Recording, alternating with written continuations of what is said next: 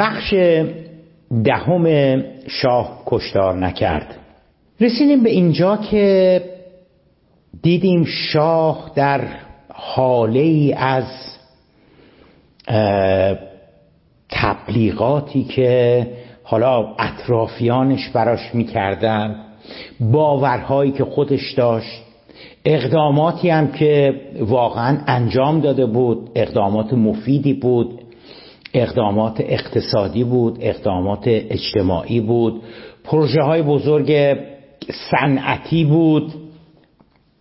مجموعی اینها باعث شده بودش که شاه در یک فضایی در یک برج آجی قرار گرفته بوده باشه که از دید خودش به جز خدمت و خدمت و خدمت کار دیگری نکرده بود. به طبع چون فقط خدمت کرده بود باز از دید خودش مردم طرفدارش بودند. یا دست کم دلیلی نمی‌دید که چرا باید مردم مخالفش باشن زنان مخالفش باشن کارگران مخالفش باشن کشاورزان مخالفش باشن طبقه متوسط مخالفش باشه. چون همونطور که در قسمت های قبلی گفتیم از دید شاه در حقیقت اینا همه بهرهمند شده بودند از اقداماتی که شاه بعد از از اوایل دهه چهل منظما انجام داده بود همون انقلاب سفید و اینها. اشکال اساسی همانند تمامی نظام های اقتدارگرای دیگر اشکال اساسی در این بودش که هیچ کانالی وجود نداشت هیچ روزنهی وجود نداشت هیچ صدایی بجز صدای رادیو تلویزیون بجز صدای مطبوعات بجز صدای نخست وزیر بجز صدای نمایندگان مجلس. ببینید هیچ صدای دیگری وجود نداشت که بگویند علا حضرت این فرد این یکی اون یکی اینا ناراضی هستن از شما. به این دلیل به این دلیل به این دلیل. چون هیچ روزنه دیگری نبود صدای دیگری نبود هیچ بلنگوی دیگری نبود هیچ روزنه دیگری نبود که صدای اعتراض و انتقاد به حاکمیت اعلی حضرت ابراز بشه شاه خودشو بسیار موفق می‌دونست و همونطور که گفتیم در حقیقت معتقد بودش که مخالفین من کسانی هستند که با برنامه های پیشرفت و ترقی که من دارم برای کشور به وجود میآورم با اون برنامه ها مخالف هستن. ولی دیگه چه دلیلی داره که کسی خواسته باشه با من در حقیقت مخالفت بکنه؟ این اجمال آن چیزی بود که تا به اینجا رسیدیم و گفتیم که مخالفین خودش رو مذهبیون قشری تندرو می‌دونست. اونم یه تعداد محدود و معدودی از روحانیون که طرفدار آیت الله خمینی بودن. حالا ممکن بود مثلا یه تعدادی بازاری هم بیاد شاه بهشون اضافه بکنه که اینها به خاطر ارز کردم برنامه های ترقی خواهانش با او مخالف بودن و چپگرایان مارکسیستا که که از دید شاه اینا رأسشون مسکو بود حزب کمونیست اتحاد شوروی بود و در تمام کشورها سعی می‌کردن نفوذ داشته باشند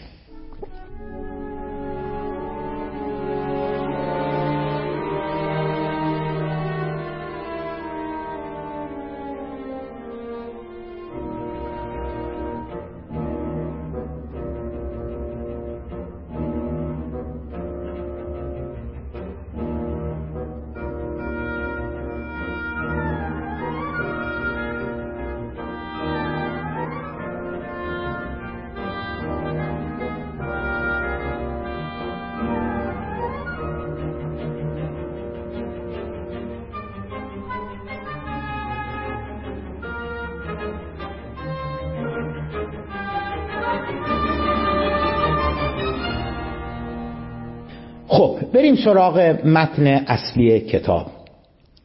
شاه سرانجام از برج آجش به در می آید شاه دست کم از سال سی و دو به این سو در دنیای خودش بود. همون برج آجی که خدمتتون عرض کردم. مجموعی از عوامل از جمله حساری که از سوی اطرافیان بر گرد او کشیده شده بود ساختار سیاسی اقتدارگرا که همه مطیع و گوش به فرمان اعلی حضرت و همه تصمیمات با معظم الله بود روحیات و خلقیات شخصیش نداشتن تحمل کوچکترین ظرفیت که ازش انتقاد بشه و در مقابل باز مثل همه شخصیت های اقتدارگرا اشتهای سیری ناپذیری برای تعریف تمجید و تقدیس. حالا تملق هم باید بهش اضافه بکنیم. قوای مسلحه مطیع فرمانبردار و وفادار تشکیلات امنیتی مجهز مسلط کارآمد و در این حال بیره سازمان اطلاعات و امنیت کشور. برخورداری از درآمدهای فزاینده نفتی که گفتم خدمتون از عواست دهه چهل نیمه دوم دهه چهل شروع کرده بود منظما قیمت نفت رفتن رفتن به بالا یعنی افزایش پیدا کردن در در دنیا. و بالاخره ساختار بین المللی ساختار بین المللی هم که واضح هستش دیگه اتحاد شوروی روابط بسیار مسالمت آمیز و بسیار خوبی داشت با با رژیم ایران. روسها یکی از بزرگترین تأسیسات صنعتی ایران رو که زباهن اصفهان باشه شروع کرده بودن از همون عواست دهه چهل اون موقع ها. برنامه ریزی کردن. حالا آمریکایی ها موافق بودن نبودن خوششون میامد خوششون نمیامد شاه به هر حال با اتحاد شوروی این پروژه رو تصمیم گرفته بودن به پیش ببرن. شاه در هر کشور کمونیستی که می‌رفت با استقبال مواجه می‌شد. رومانی می‌رفت چکسلواکی می‌رفت لهستان می‌رفت مجارستان می‌رفت. با چینیام روابطش بسیار خوب بود. در همون اوج سرکوب شهریور 57 نخست وزیر چین آمده بود به به ایران. بنابراین شاه مشکلی با شرق و با شرقیان نداشت. با غربیام که متحدشون بود متحد استراتژیکشون بود. حالا اختلاف نظراتی بود به خصوص با این دولت دولت جدید آمریکا دولت آی کارتر سر مسئله حقوق بشر و سر اینکه ما نمی‌تونیم همه تسلیحاتی که شما می‌خواید بهتون بدیم و اینها ببینید اینا بود ولی به هر حال شاه متحد استراتژیک غرب و آمریکا یعنی اروپا و آمریکا در منطقه بود. اینا همه دوستان دست به دست یکدیگر داده بودند و شاه رو حل داده بودند که در اون رویاها و در اون برج آج خیلی مطمئن باشه. یعنی هیچ نگرانی هیچ دقدقهی واقعا در شاه نبود. دنیایی که شاه در آن خود را یک رهبر موفق یک رهبر بینظیر یک رهبر ترقیخواه و دورانساز میپنداشت که از حمایت بخش عظیمی از مردم به واسطه خدمات و پیشرفت هایی که برای کشورش انجام داده بود برخوردار بود. این تصویر ببینید بازم میگم این تصویر دست کم تا شهریور پنجاب و هفت شاه را به طور کامل در احاطه داشت.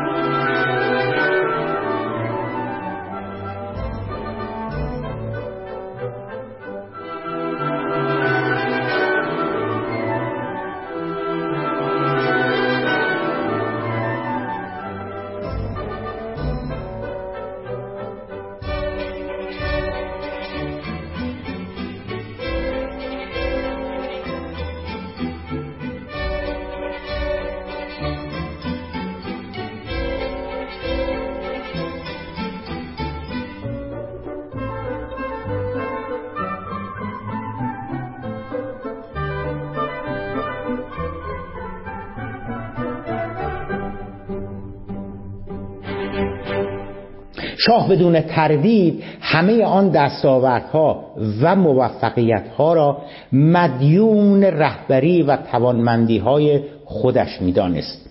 باز اینم یکی دیگه از ویژگی های شاه بود. مثلا شما اگه می‌گفتید که علا حضرت هویدا هیئت دولت نخست وزیر مجلس شورا سنا این اون آقای رئیس سازمان برنامه بودجه اینا نقش داشتن مثلا در پروژه های بزرگ و اینا شاه خیلی خوشش نمیمد از آنچه که شما می‌گفتید. چرا؟ برای اینکه شاه حتی پیشرفت های اقتصادی و اون پروژه های نفت و گاز و پتروشیمی و انرژی اتمی اینا رو هم همه رو در حقیقت افکار خودش می‌دونست نظرات خودش می‌دونست دیدگاه های خودش می‌دونست. به حال اگر هم تردیدی بود که مثلا علا حضرت شما خیلی هم مثلا بزرگ و اینا نیستید رسانه های حکومتی و کارگزارانش شبان روز این گونه تبلیغ می‌کردند که ایران هر چه دارد ایران به هر کجا که رسیده مدیون رهبری های تاریخی و دورانساز علا حضرت شاهنشاه آریا مهر است. از یکی دو سال مانده به انقلاب شاه به تدریج صحبت از تمدن بزرگ و رسیدن به دروازه های تمدن بزرگ می‌کرد. بارها و بارها تو سخنرانیاش اینا گفته بود که ما در آستانه ورود به تمدن بزرگ هستیم. حسب معمول تمامی مسئولین نظام هم همین رو یک صدا تکرار می‌کردن. آن روحیه خود بزرگ بینی را به بهترین وجه می‌توان در سرمقاله های روزنامه های ایران جالب به تب روزنامه های حکومتی روزنامه غیر حکومتی اصلا نداشتیم. در سال 56 که هنوز بحران به حرکت در نیامده بود مشاهده کرد. روزنامه کیهان در شهریور ماه سال 56 می نویسه که سرمقاله روزنامه کیهان. می نویسه که این روزها اندیشیدن به پیشرفت بیشتر ایران. یعنی خیلی پیشرفت کردیم. حالا بازم باید بکنیم و تصور این که کشور ما می‌تواند به بالاترین قله ها برسد کار دشواری نیست. بسیاری از ایرانی ها امروز احساس می کنند که ایران واقعا می تواند به هدف بلند پروازانش که تبدیل یک ملت توسعه نیافته به یک ملت امروزی و پیشرو است برسد. این, این, این, این هدف که ایران توسعه نیافته بشه یک کشور مدرن و مترقی و توسعه یافته ما می‌تونیم این هدف رو این دیگه آرمان نیست این دیگه رویا نیست این دیگه خواب و خیال نیست. ایرانیا می‌تونن فکر کنن که این تحقق پیدا کرده. این سرمقاله کیهان 21 شهریور 1356 است.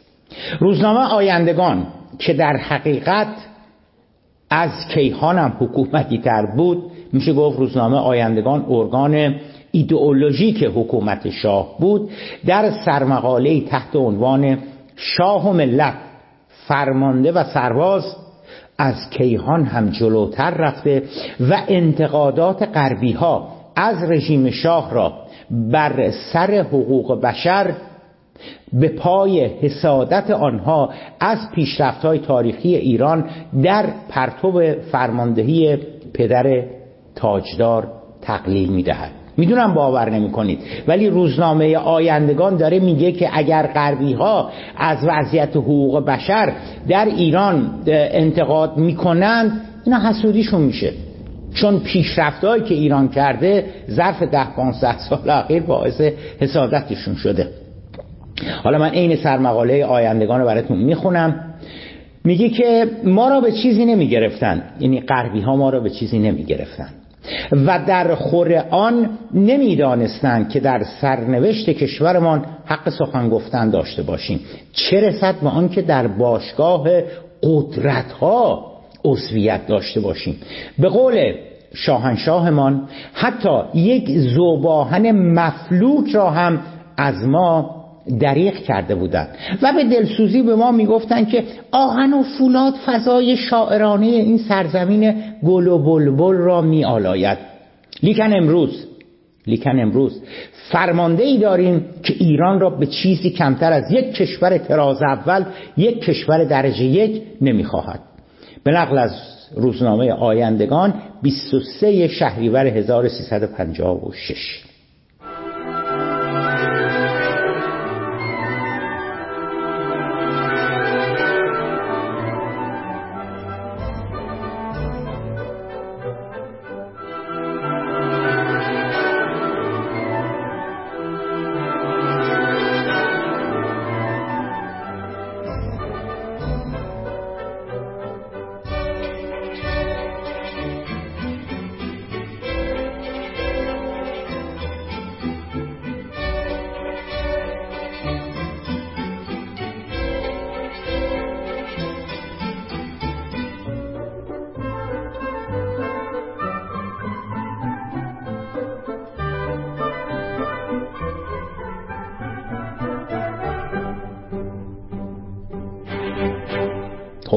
اون که مال خود شاه که چجوری فکر می‌کرد رسیدیم به دروازه های تمدن بزرگ. این هم مال روزنامه های حکومتی که انتقادی هم اگه وارد میشه اینا حسودیشون میشه که ما اینجوری تونستیم علا حضرت تونستن کشور رو به پیشرفت برسونیم. قبل از تشریح رویکرد شاه از شهریور ماه 57 به بعد باید بر روی این نکته تاکید نماییم که این اتفاق. کدوم اتفاق؟ یعنی بیرون آمدن شاه از اون برج آج از اون رویایی که دست کم از اوائل دهه چهل در آن فرو رفته بود در شهری ورما واقعا اتفاق افتاد. ببینید این فقط یه نظریه نیست که صادق زیبا کلام مثلا اینو به عنوان نظریه بیاد مطرح کنه بگه که شاه از اون برج آج اومد بیرون. نه واقعا حالا خواهیم دید که با حوادث و رویدادهایی که اتفاق میفته شاه مجبور میشه. مثل یه آدمی که از خواب بلندش کردی شما از خواب در حقیقت بیدار میشه. قبل از تشریح رویکرد شاه از شهریور 57 به بعد باید بر روی این نکته تاکید نماییم که این اتفاق افتاده است. یعنی بیرون آمدن شاه از آن فضا از آن رویا از آن برج آجی که دست کم از اوائل دهه چهل در آن فرو رفته بود در شهریور ماه پنجاب و هفت واقعا اتفاق می افتد. به عبارت دیگر همه شواهد و قرائن حکایت از آن می نماید که شاه در شهریور پنجاب و هفت سرانجام متوجه می شود که بسیاری از آن باورها و تصوراتی که پیرامون مردمش داشته خیلی هم واقع بینا نبوده. او بخت زده شگفت زده در میابد که بسیاری از ایرانیان نه تنها از او طرفداری نمی کردند بلکه خواهان سرنگونیش هم بودند. در حقیقت می توان در کنار دلایلی که پیشتر برشمردیم و آن دلایل مانع از ایستادگی قاطع شاه در برابر اعتراضات مردمی شدن اینکه چرا مشتاهنین نمیاره پایین کشتار نمی‌کنه این هم می‌تونیم دوستان اضافه کنیم که شوکی که بخت و حیرتی که به شاه در نتیجه آگاهی از مخالفت مردم وارد می شود واقعا براش یه جور فلج فکری به بار میاره. شاه هرگز تصور نمی کرد که اینقدر مخالفت با وی گسترده باشد. ببینید ببینید یادتونه میگفتش که تا, تا, تا قبل از شهریور 57 یادتونه میگفتش که یه مش آدم های مرتجه که تعدادشون هم زیاد نیست به علاوه اون, اون, اون مارکسیستا و دانشجوها که قرولون می‌کنن یه مش روشن فکر نقنقو اینا اون مخالفینش رو فقط اینا می‌دونست.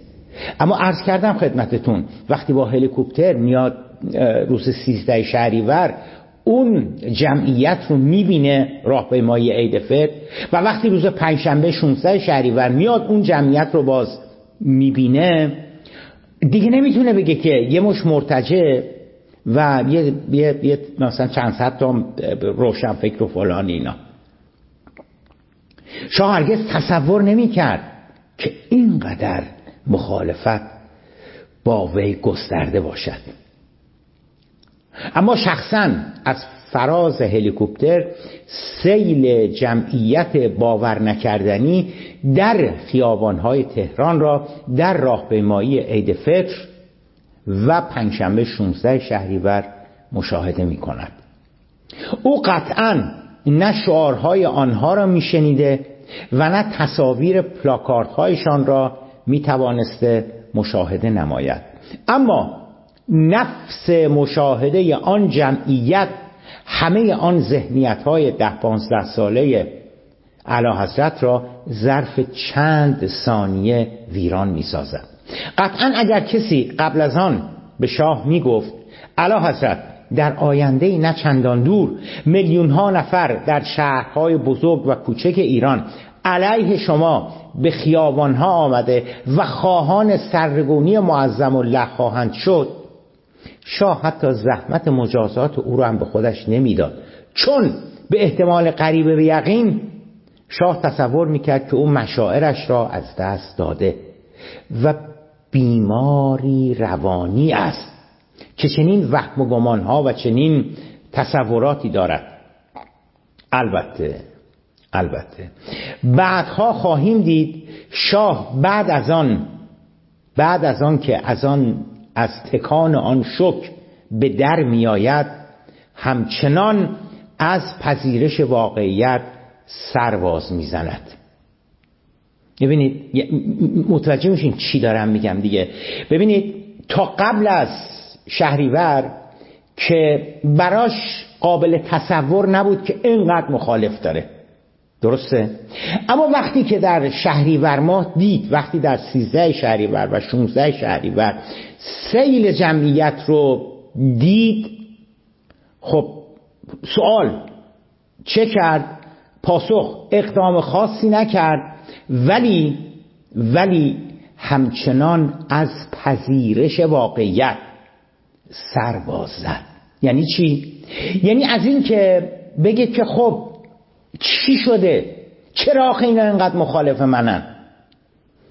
اینو اونو اطرافیانش رو صدا بکنه رئیس ساواک و رئیس اینجا و رئیس اونجا رو شهبان و فرح و دهاوندی حالا چهار نفر که بالاخره یه چیزی سرشون میشه احسان نراقی و اینا که بابا چی شده؟ آخه چی شده؟ چرا اینا اینقدر مخالف منن؟ این رو ما از شاه نمی‌بینیم. که شاه بیاد در حقیقت خواسته باشه ببینه که چی شده که این مشکلات این, این چه می‌دونم انقدر مخالفت بهاش به وجود آمده. این که میگم سرواز زد از پذیرش واقعیت اینه. او اگرچه حالا دیگر متوجه شده که طرفدارانی ندارد با این حال کل حرکت انقلاب و به راه افتادن اعتراضات و اعتصابات را به شرحی که خواهیم دید سراحتا و بیکم و کاس توطعه غربی ها و مشخصا آمریکایی ها علیه خود و رژیمش می‌داند. یعنی تقصیر میندازه گردن اونا. و این بحث رو من مفصل در کتاب مقدمه بر انقلاب اسلامی صفحات 61 تا 70 می‌تونید اونجا مراجعه بکنید ببینید. متوجه میشه دوستان چی داره میشه دیگه؟ از کردم تا قبل از شهریور 57 که اصلا هیچی قبول نداشت که مخالف داره. حالا که متوجه شده که مخالف داره یکی دوتام نیستن صدها هزار و میلیون ها نفر هستن. حالا چی میگه؟ حالا به جای اینکه بیاد بگه بگه چی شد؟ مشکل کجا بود؟ چرا اینجوری شده؟ تصمیمات من سیاست های من روش های من چگونه بوده؟ بالاخره من که اون کارا رو انجام دادم. چی شده که علا رقم اون پیشرفت اون ترقیات صنعتی و اجتماعی و غیره و غیره و غیره چی شده اینا انقدر مخالف من هستن؟ چرا انقدر مردم مخالف من هستن؟ ببینید به جای این روی کرد میاد چه روی کردی رو اتخاذ می‌کنه؟ میاد این روی کرده اتخاذ می‌کنه که اینا همش برنامه است. اینا همش طرحه. اینا همش سرانریوه اینا همش توطعه هستش که آمریکایی به خصوص و انگلیسی ها علیه من به راه انداختن.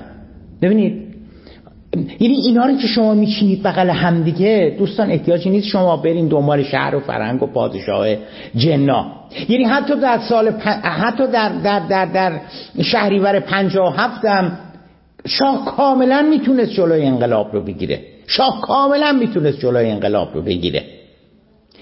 چیکار باید می‌کرد؟ خیلی ساده. باید می‌گفت اشکال کار کجا بوده؟ اما به جای اینکه بیاد بگه اشکال کار کجا بوده چی شده اینا انقدر مخالف من شدن؟ و حالا راه برون رفتش کدام هستش؟ اومد گفتش که این توطعه هستش این سناریو هستش این برنامه هستش. چون من قیمت نفت رو بردم بالا چون من قیمت زغال سنگ آوردم پایین چون من پیشرفت کردم چون من انرژی هسته آوردم چون ایران داره یه قدرت دیگه دیگه آیندگان چی گفت؟ دیگه کیهان چی می‌گفت یا خود اعلی حضرت چی می‌گفت؟ چون ما رسیدیم به دروازهای تمدن بزرگ غربی چشم دیدن ما رو ندارن. این غربی ها که هیچ کار زندگی دیگه اصلا نداشت ندارن نداشتن. طول تاریخ. این 350 میلیون آمریکایی این 60 70 میلیون انگلیسی این نمی‌دونم این 70 80 میلیون آلمانی و نمی‌دونم فرانسوی و اینا. اینا مثل که فقط فقط فقط یک مشکل دارن یک مسئله دارن و اونم این هستش که ایرانی ها رو بکوبن ایرانی ها رو بزنن. می‌دونید هیچ کار زندگی دیگه ای ندارن. از صبح علطولی که بلند میشن فقط با همدیگه میگن که چیکار کنیم؟ باز ایران داره پیشرفت می‌کنه باز ایران داره اینا. واقعا شاه این هستش دیگه این چیزایی نیستش که به اصطلاح از ذهن من تراویده باشه آمده باشه بیرون.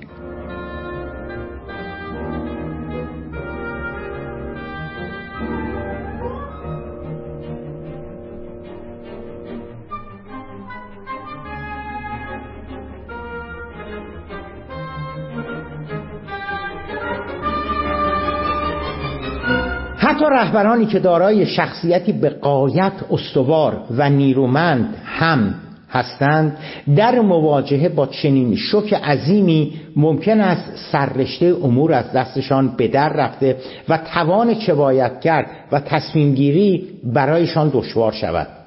که تا دیروز فکر می‌کردن همه موافقشونن اما الان. حتی اونایی که شخصیت قوی دارن وقتی ممکنه به همچین نقطه برسن واقعا گیر کنن مستحصل بشن. چیکار باید بکنیم؟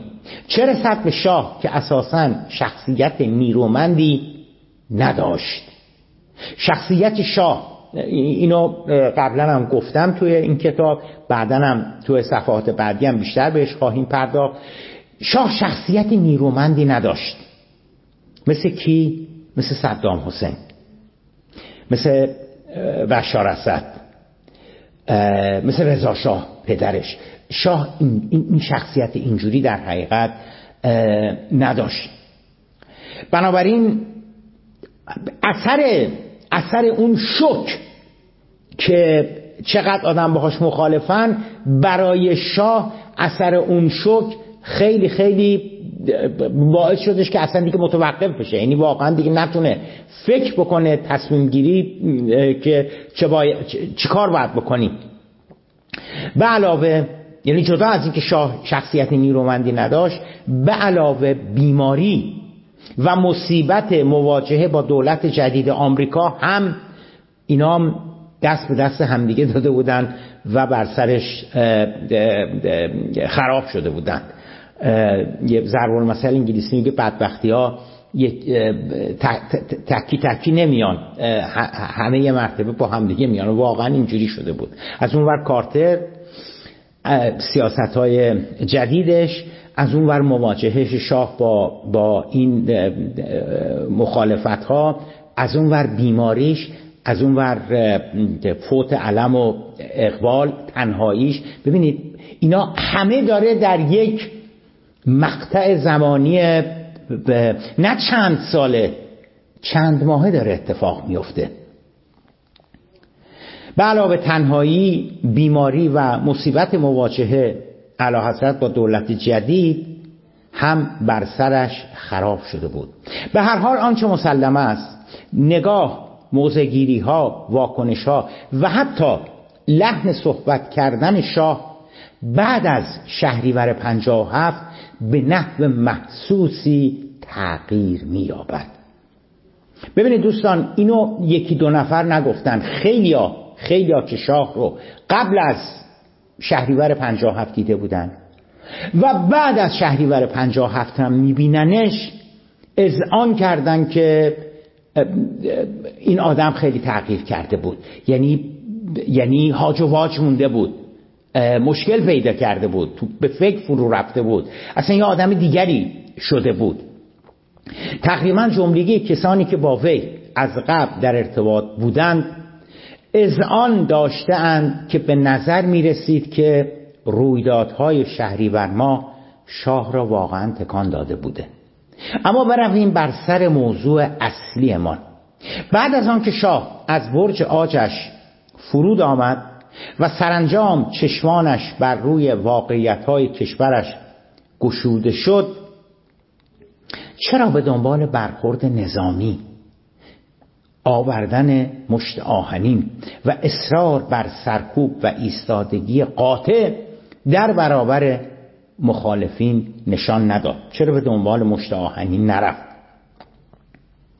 با توجه به اینکه از پشتیبانی قوای مسلحش هم کاملا اطمینان داشت. ببینید این قبلا هم مطرح کردیم که این که گفته میشه که شاه شاه اطمینان نداشت از ارتش که اگر فرمان سرکوب صادر بکنه ارتش ممکنه تمرد بکنه نه همچی چیزی نیست. قطعا شاه در شهریور 57 در مهر 57 در آبان 57 در آذر 57 من معتقدم حتی در دی و بهمن 57 اگر شاه قرص و محکم فرمان برخورد ارتش با تظاهر کنندگان رو صادر کرده بود ارتش تمرد نمی کرد. قبل از هر چیز قبل از هر چیز بایستی گفت که مسئله فقط دیدن مخالفین نبود. چون حالا می‌خوایم بگیم که چرا چرا از ارتش نمی‌خواد که سرکوب بکنن. قبل از هر چیز بایستی گفت که مسئله فقط دیدن مخالفین نبود. فقط این نبود که شاه بغد زده چشمانش بر روی این واقعیت گشوده شده بود که میلیون ها نفر از زنان و مردانی که تا قبل از آن او تصور می‌کرد طرفدارش هستند حالا با ناباوری و حیرت می‌دید که نه تنها طرفدارش نیستند بلکه خواهان برکناری وی از قدرت می باشند مسئله اساسی تر شکسته شدن تصویر و تصوری بود که شاه برای خودش از جامعه ایران ساخته و پرداخته بود. فرقی هم نمی‌کنه که دوستان ما بگیم که اون تصویر رو شاه برای خودش ساخته بود رادیو تلویزیون برای شاه ساخته بود رجال سیاسی براش ساخته بودن. اون تصویر به هر حال ساخته شده بود. فرقم عرض کردم فرقم نمی‌کنه که بگیم اون تصویر رو. شاه خودش برای خودش ساخته بود یا رادیو تلویزیون و مطبوعات و مجلس و چه می‌دونم کارگزاران نظامش و فرماندهان نظامی و امنیتیش و در یک کلام حاکمیت حاکمیتی حاکمیت نظام پهلوی ایجاد کرده بود. در چنین فضایی که سالها در اطراف شاه ساخته شده بود به یک باره شاه از بالای ابرها و از فراز برج آجش سقوط می کند همه آن تبلیغات در برابر راهپیمایان شهری ورما به یک باره فرو می ریزند و رنگ می بازند قاعدتا قاعدتا هر رهبر سیاسی دیگری هم که می بود پس از سالها دمیده شدن در بوق و کرنا که چه فرمانروای بزرگ و تاریخی برای کشورش بوده. و همه مملکت سالها شبان روز اندر حکایت عظمت و توانایی های قبله عالم سناگو بودن. وقتی به یک باره با تظاهرات اعتراضی صدها هزار تن از شهروندانش در خیابانهای پایتخت روبرو می شود که خواهان سرنگونیش بودند دچار نوعی فلج فکری می‌شد. دست کم سررشته امور و اینکه چه تصمیمی اتخاذ کند و باید کدام استراتژی را به اجرا بگذارد برایش دشوار می‌شد. واقعیت آن است که سخنی به اقراق نرفته. اگر گفته شود شاه نتوانست تکرار می‌کنم شاه نتوانست چندان از آن شک روبرو شدن با واقعیت های کشورش به درآید میان شاه بعد از شهریور 57 و خدایگان اعلی حضرت شاهنشاه آریامه بزرگرتشداران قبل از شهریور 57 آشکارا تفاوت قابل ملاحظه به وجود آمده بود. شاه آشکارا بخش عمده ای از آن جنم و عزم و اراده برای ایستادن در برابر مخالفینش را از دست داده بود. بسیاری از کسانی که بعد از رویدادهای شهریور ماه با شاه ملاقات می‌کنند.